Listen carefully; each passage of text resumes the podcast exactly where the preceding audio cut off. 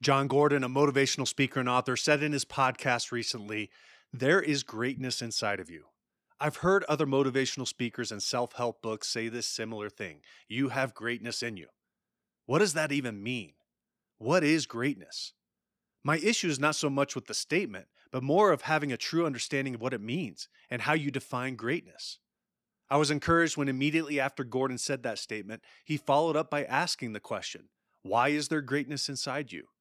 He answered by saying, There's greatness inside of you because God put that within your soul, within your DNA. I agree with the statement because we are all created in the image of God. We have the Imago Dei within us. It's because of this, and only this, that allows for the possibility of greatness. What does greatness look like to you? At the end of your life, when you look back and say, I reached greatness, what would that look like? What would that be? You see, I believe that it's an important question to ask because it sets the stage for everything you do in your life. It gives purpose to why you do what you do. The Nicene Creed answers the question, What's the chief end of man? by answering, To know God and to make him known. I believe God gives us gifts and abilities. He calls for us to be fruitful and to do good with our life.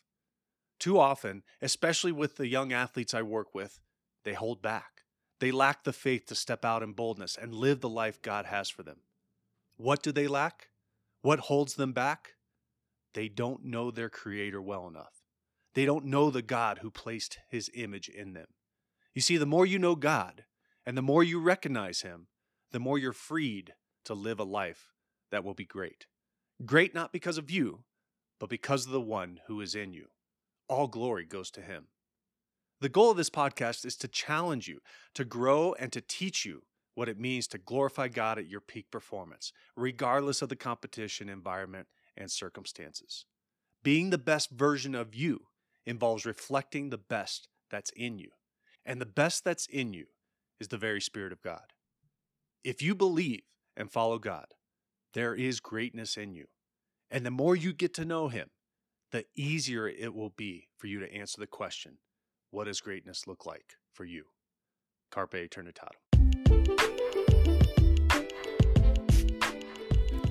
I hope you enjoyed this episode of Holos Mental Excellence, dedicated to helping you glorify God at your peak performance, regardless of the competition, environment, or circumstances. If you enjoy this podcast, be sure to share it with someone you think will enjoy it as well. Make it a great day.